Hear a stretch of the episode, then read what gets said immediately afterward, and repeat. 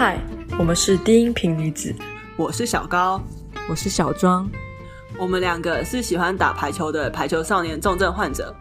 会开始制作这个 podcast 是因为排球少年在最近完结了，在他连载的这8年半期间带给我们很多的感动跟启发，所以想用这个频道来记录我们对这一部作品的一些想法。所以呢，我们的内容会不时涉及到漫画进度的暴雷，那如果你也很喜欢排球少年，他完结了，你为此感到非常失落，欢迎你们来听我们讲讲干话，取取暖，让我们一起歌颂古馆的细腻与伟大。好，那我们就进入今日的主题，来吧，就是黑尾了。对，这礼拜我好快乐，我等了好久，终于等到我最喜欢的角色。大地呢？你把大地摆在哪里？哎呦，这并列第一啦！奇怪，人不能很贪心吗？我是大人啊，我全都要啊。但是重婚是犯法的，奇怪，重婚，我讲出本名了。等一下，闭嘴！谁准你讲我本名？我真的被抓走，我在社会上怎么走跳？重婚是犯法的，小庄，重婚是犯法。哎，但同检处对话。好了，我们扯太远。然后回来，对，反正我们这礼拜的主轴呢，就会是黑尾，然后尤其衍生的其他的高三还有高一的小朋友们。那黑尾铁郎这个人呢，我们给他一个小下标，我们觉得全部看完之后，你可以发现他其实就是一个彻底社会化成功的内向型人格者。他其实是很有层次的人，好吗？他很丰富，他真的很丰富。因为我觉得大家对黑尾会有一个很明确，所有人都会有的一个印象，就是他那个招牌坏笑，你就会觉得这个人就是一个坏男孩、坏人爱什么的。你自己说正经一点。对不起，我好难忍。好，但是的确是讲到他出场的时候，就是那个坏笑，然后就会讲一些垃圾话，有一种还蛮典型的一种标签，就是轻浮男之感，然后又帅嘛。觉得黑尾一开始的形象是还蛮扁平的，很社会化，然后很爱交际啊，其实还你知道还蛮能想象。所以当初我们真的看到很后面猫站在讲黑尾的过去的时候，研磨在叙述说怕生，然后又胆小，然后又谨慎这样子的一些标签，大家听到的时候一定会理所当然就觉得这些事情在形容研磨，但没有，其实是在形容黑尾的时候，我真的就那时候我也蛮震惊的，然后瞬间又更喜欢他。黑尾的整个形象跟他的个性的立体就啪，突然就变1000层面，这样就变成厚，其实还蛮有趣的一个人。但其实啊，说惊讶，但也不能说完全不能预期，因为在他的整部作品的叙述当中，你可以从很多小地方慢慢的发现到，黑尾不是只会讲垃圾话，这个人还蛮细心的，不管是在观察自己的队友，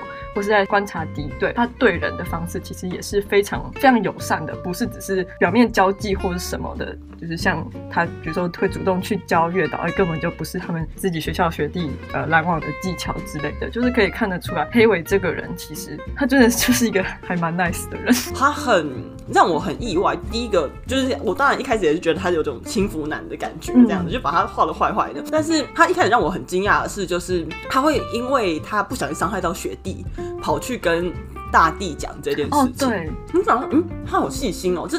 谁会因为一个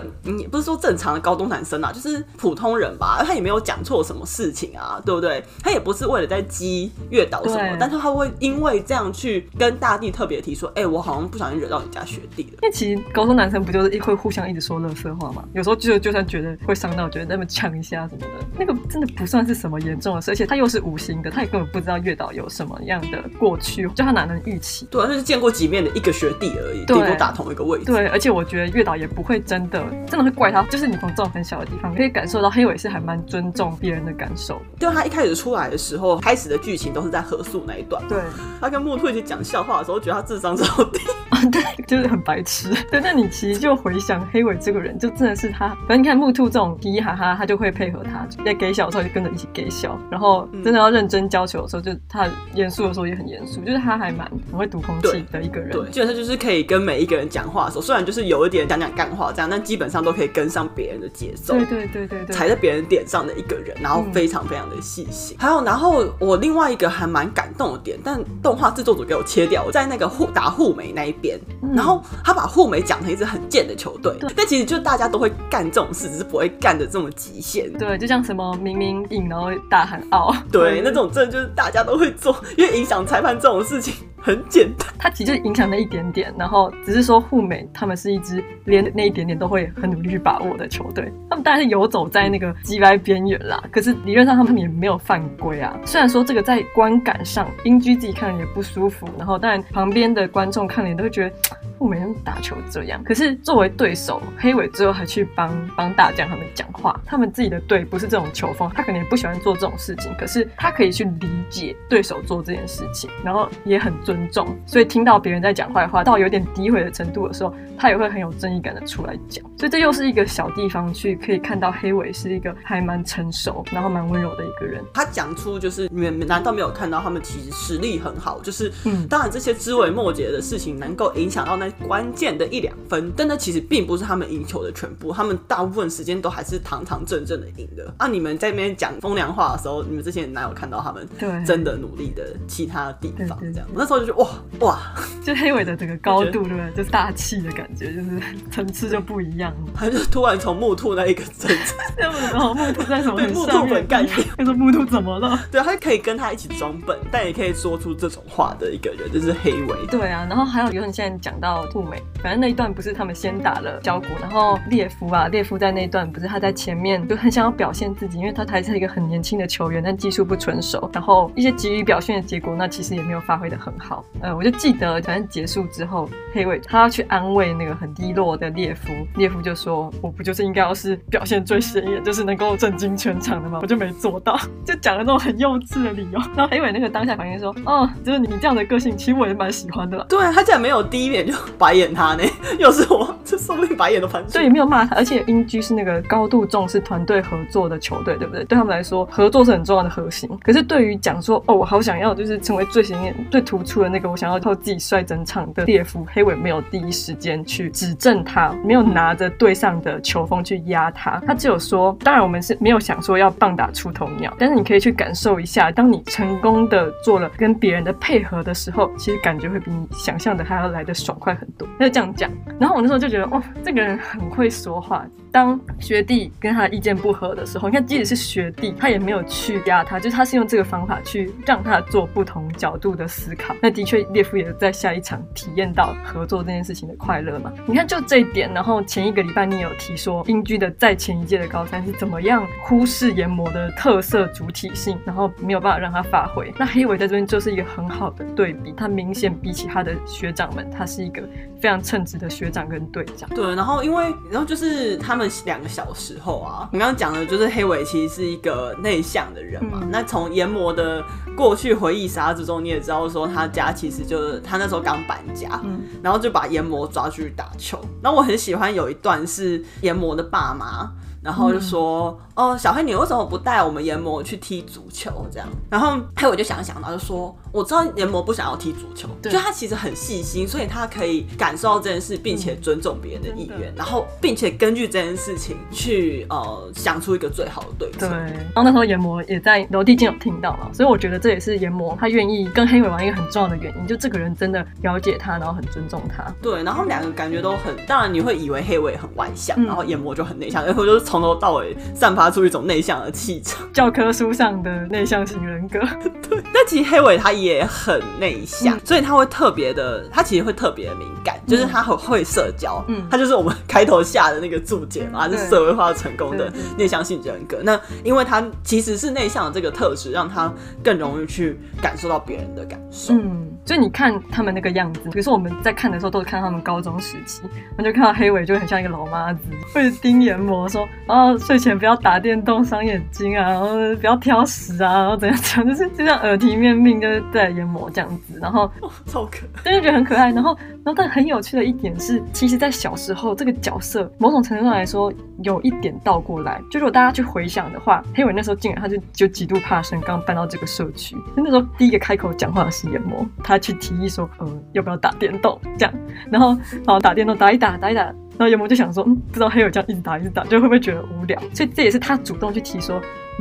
你你有没有想要做点别的事？所以黑尾才去拿了排球，才开始打球。然后包括到后来，当他们开始比如进入小学球队啊，然后有一天黑尾打输球回来，就是黑尾就心情很差，然后就自己窝在角落，他也一句话没有说。研磨也是那个察觉到的人，因为他也对周遭环境很敏感，他也感受到黑尾今天心情不好，然后可能输球，然后也是他主动说，你要不要去升级？这样，你从这些事件你就看到，小时候研磨反而是照顾人比较多的那一方，这两个内向型人格者就是这样一路扶持长大，哇，好感人哦。黑尾说不定也不会那么快融入群体，如果没有研磨的话，那研磨就不要说了，他如果没有黑尾根本就不会去打排球。而且我觉得那时候很可爱的就是黑尾，他原本在旧家有加入那种社区小排球队，然后来这边的时候就没有，然后研磨就说，你怎么不去加？他就说我觉得很可怕，那研磨就说我懂。我超懂耶，我超懂。你知道我在大概大学时期，因为就觉得自己打蛮烂的，也没有到很烂，就是这种就是我超讨厌打 play 的。哦，对对，就会觉得跟不熟悉的人去打球，然后排球就是队友又那么重要，然后一开始就会觉得很不舒服。啊，我就超排斥去打 play， 就有人常常有人说，你要不要打 play？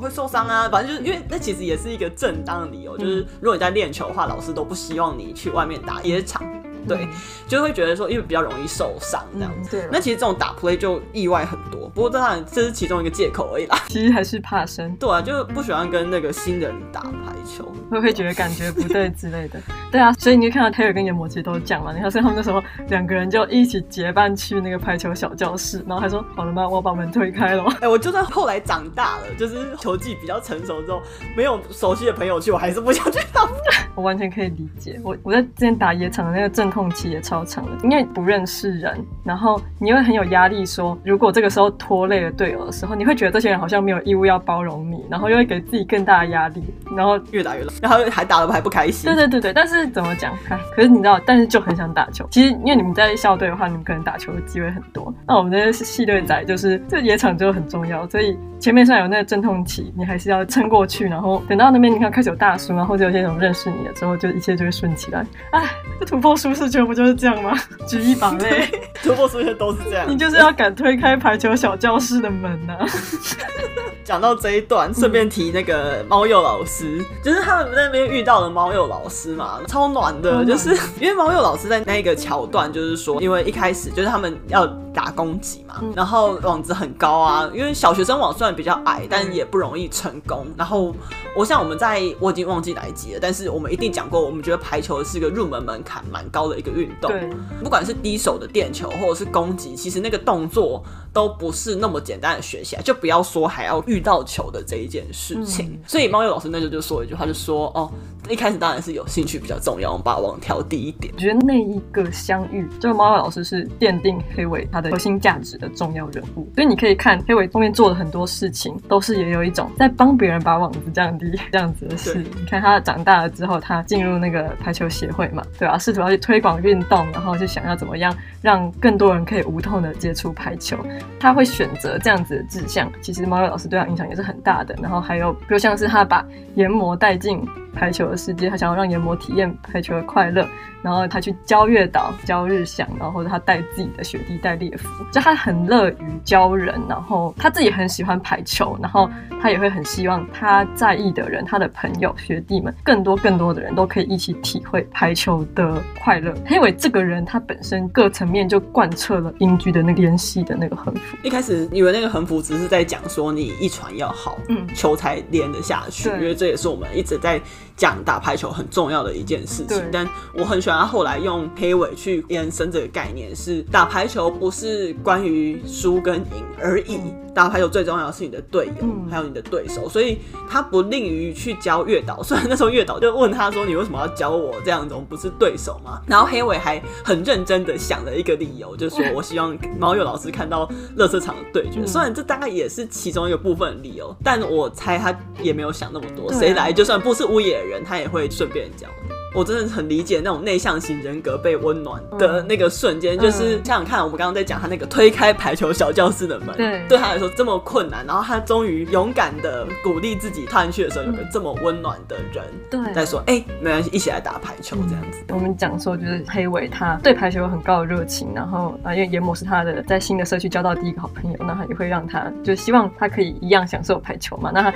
带着他一起打一次之后，他就觉得哇，研磨很有天分，就是他球商很高，很适合练举球员啊，就是一路这样子拉着研磨跟他一起打。那当然黑尾知道研磨绝对是对排球是有兴趣的，不然他不会勉强他打。但你又可以看到很好笑，其实黑尾到后来他们一起打排球打这么久了，然后到高中的时候他还曾经跟叶久跟海讲说，他常常有时候会想研磨会不会再勉强自己配合他，就他真的是一个很细腻敏感的人，真的想很多。那我觉得一方面也是因为他真的蛮重视研磨这个朋友，所以只要有一点的可能他都不希望自己有勉强到这个人，磨磨唧唧的相比很熊的叶久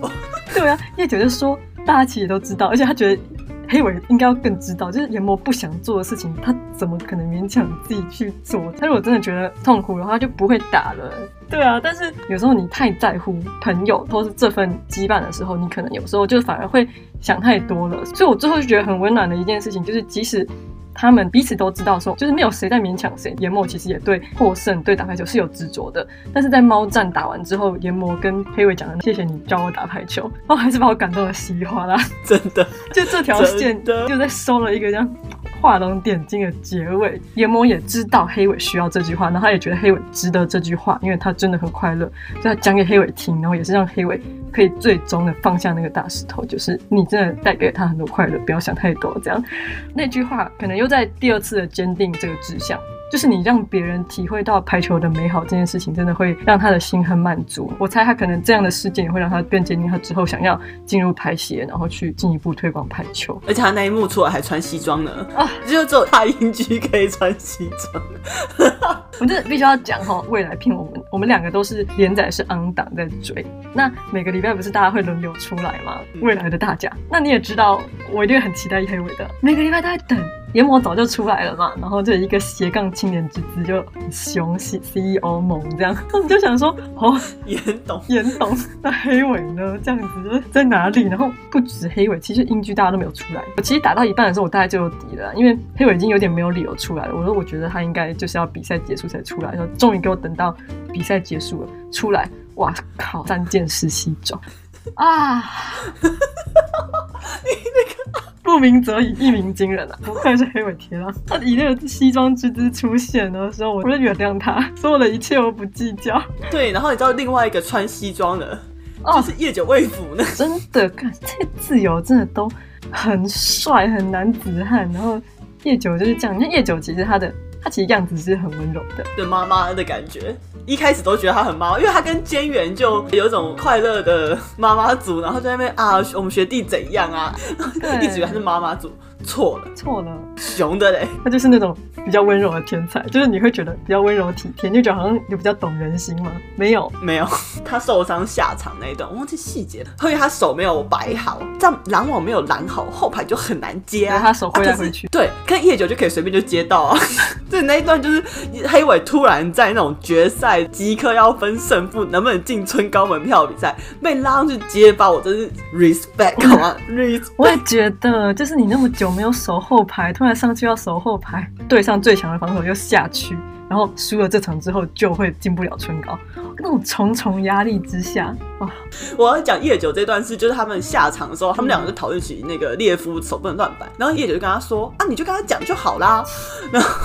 黑尾就想说，我的防守没有你好，我实在是不好意思这样讲，都这样理所当然的。而且他每次在讲什么事的时候，你就觉得什么问题对他来说都不是问题。列夫打完小谷很低落，他们马上接着打第二场打护美的时候，夜久就跟列夫说，被得5分的话，赢10分回来就好。只要不要被对方得分，我们就会赢。哎，讲这种话听起来就像废话，可是夜久讲出来，你就觉得有种觉得我们真的会赢，很熊哎、欸，就跟西谷一样啊！哦，这波的自由真的太强。哎、欸，不是钢铁人真的不能打自由哎、欸。然后包括脑流川，因为研磨在跟大家讲他的策略的时候，夜久还有一度有点小迟疑，然后说可是那个对举球员过度保护，就是我们英居的风格啊什么的，理所当然的把举球员宠坏。我好想跟他一起打球，我也好想跟他一起打球。最爱的就是这种学长学姐。也不会太念你怎么样，因为他就对自己有就是强大的子欣啊，反正交给我，我也知道你还不够强，但没关系，我撑住你。他讲的每句话都是透露的这种感觉，你就是这样比较黑尾跟夜久，就觉得还蛮有趣的。我有时候也会觉得他们外表跟灵魂是不是也要互换一下，才会有种表里如一的感觉？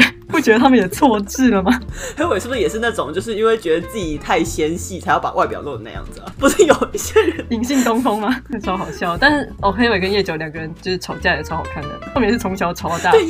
对，但我也觉得夜久其实看起来不是一个很会吵架的人，他就只是跟黑尾八字不合。你知道我们刚刚已经解释了过，他们灵魂要互换嘛，就是黑尾一个这么细心的人，然后跟夜久一个那么大啦啦的人。我觉得那个就是黑尾 sense 到了一个他觉得适合这个人的相处模式。可是最早他们遇到的时候，当然他们一开始，因为他们曾经在国中的时候是对手，然后黑尾就知道夜久很强，他当初会打爆嘛，他就觉得很不爽。一开始的时候可能稍微真的有点那种影山跟日向一开始遇到的时候，因为曾经是对手，然后有一方被打爆，小杠伤。可是我觉得后来就是两个人都在讲干话而已，硬要吵，为吵而吵，什么吃鱼还是吃肉啊，然后长发还是短发啊，超无聊的一些那些坚持，随便怎么都要吵。对，但他就是要用那个谱说，不管这两个人怎么样，他们对于称霸全国的那个目标是很一致的，铁一般的3年战友啦，这是毋庸置疑的。那当然还有一个是海嘛，海就是也是一个粘着剂的概念。对啊，英居都是这样，他们那个配套都是这样，一个佛系的，然后去游走在两个杠上的人中间，他就有种就是后面会发出圣光的感觉，你知道吗？也有平头，吃斋感都来了。对，吃斋感。因为海就我对他印象就是又防守很稳，超级会接发，反正他就整个就是有一种很稳，然后很与世无争。对，他就连他们说要去那全国优胜的时候，都慢慢默默的举起半只手说我也是，超可爱。然后每次黑尾跟夜久在吵架的时候，就是让他们两个去吵这样子，然后看学弟在吵架也是让他们去吵这样子。对对对。海这个海最后去干嘛啊？海最后去当园艺师。你看他最后跟植物相处，不就好 peace 吗？对，从头闻到尾。哦，突然想就夜久啊，长大之后西装登场嘛，就还戴了墨镜，还梳油头，然后还从俄罗斯回来，有多帅？你知道有多帅？帅，他去俄罗斯打自由我的天哪！西方人防守很烂，有一个学长啊去德国念书，然后他就说德国人都以为亚洲人的防守范围是9x9，西方人超需要夜久，他们觉得夜久是神，他们可以 biang biang 叫，但是他们都不知道怎么样接防守。他也给我穿3件式西装出现，他去涉谷看列夫的海报，因为列夫跟他姐在当模特儿。我那时候处在一个超级震惊的状态下，就是夜久这样穿着正装出场，视角啊就从下面这样往上拍啊。这个长得超高大的，我想说这样拍的好阴险哦，到底有没有长高啊？当然是没有，很会哦，应该是没长高。但他本来就气势1.8米啦，1.8米可能在俄罗斯人中间还是不够，可能要2米吧，气势2.3米够了吧？讲他去看列夫，列夫去当模特这件事情，我也蛮惊讶。我也不知道有没有惊讶，一半一半吧。我有想过说列夫被给的这个设定，他到底会不会继续打球？其实列夫这个人让我觉得他的整个角色塑造稍微有一点雷声大雨点小，我不知道，可能也是我自己看他一开始出来的时候，我会预期他是一个还蛮重要的作为日向对比的一个角色，因为日向就是一个身材有劣势的人，虽然说很有天赋，那列夫就是他各方面的那些协调啊，然后什么身体素质都很好，潜力的星星，然后他还很高，就是日向没有的那个身高他还有，然后他们开始不是就有一种两个排球素人然后一起从高一这样子竞争的感觉，不是吗？可是我后来其实回想列夫到后半戏份没有想象中的多，真的早期是一定会猜他去打 V League， 但是最有天赋的一个。我真的不知道那个原因是什么，因为我们下礼拜才会谈猫战，那我可能就先讲一下，就我就觉得猫战列夫很没有存在感，他们的收尾应该要在猫战，然后等于是大家的集大成。如果你看合宿的时候帮列夫埋的那些伏笔，然后其实我就突然想到列夫有自己一个独立的 OVA， 就是他最早要去跟研磨磨合的时候，就是你会觉得这个人应该蛮重要一个角色啊，然后又跟你讲明了他就是很有天赋，然后怎么在猫战其实他没有想象中太深刻的东西。我觉得最多的就是陆空战了，他感受到团队合作的快乐，然后他跟志山就是互相理解什么什么，我觉得那边好像就最后了，最后一个很明显有列夫亮点的地方，然后最后就默默收掉这条线，然后列夫最后也真的就没有继续打排球，当然是一个有点意外或是说可惜，但也就是是可能发生的事情这样。我觉得可能奇迹也可以做一个对比啊，又是一个不是说真的有天赋的人就一定会走到最后的一个例子啊。列夫可能也会有自己的选择跟考量吧，对啊，可能他就发现自己其实没有那么喜欢打排球，也是有可能的啊。你刚提到辉宇跟芝山这条线，我也觉得还蛮有趣的，就是芝山辉宇后排的时候会换他嘛，那原本是黑尾要打完整场，但因为刚好黑尾就是手戳到那个他就没有接球，对，然后所以芝山才进去顶那个位置，然后那时候他们才理解到他们要怎么样做团队合作，用换人这件事情去体现就英居的整体的战略是多么重视团体的这件事情。然后高一另外两个人，一个是全刚嘛，也是小笨蛋，对，他也是在前期是会让人很印象深刻的那个，因为他就是排球历史上第一位篮下怪人快攻的选手，拍拍手，对，然后他就被列夫挤下去了。其实我觉得对于一个高一男生来说是一个人生刚来的挫折啦，当然大家就会多少遇到的，但就他太直肠子了，幸好他这么直肠子，对，不然有可能甚至对排球都不想打，都是不好说的事情。对啊，真的，对啊，幸好他的整个心态真的是很健康，很快就找到自己新的方向，就是他很快就觉得其实把主攻打好也是一件很棒的事情，因为他开始练主攻之后，他发现哇，你要打好主攻，你防守要很好，那防守这件事情是层次很多的，然后把这件事做好也很帅，然后会很想要就能够接下海的位置，打好主攻手，对全钢的发展其实也是蛮不错的。我觉得他在描写他们接球那段，我真的就是觉得整个鸡皮疙瘩起来，你知道吗？就是你看尹山发不爆他们，然后那个三口两球就会被接起来什么的，我想说这几个人是有多强。你看防守真的不是一个人的事情，就是你要整排都很强，要不你就挑那个烂的发就好了。可是你要看他们是所有人，什么三本啊、海啊，然后不要讲叶九啊、福永啊，他们整排四个人，你发谁我们都接得起来，就是这么凶，所以犬刚被拉到后面去打防守，然后压力真的超大的，佩服。在练排球的过程，真的都是防守让大家的那个瓶颈。就你进入防守的瓶颈期的时候，那一段时间，你真的觉得你看不到光明，就觉得我是不是这辈子就这么垃圾了？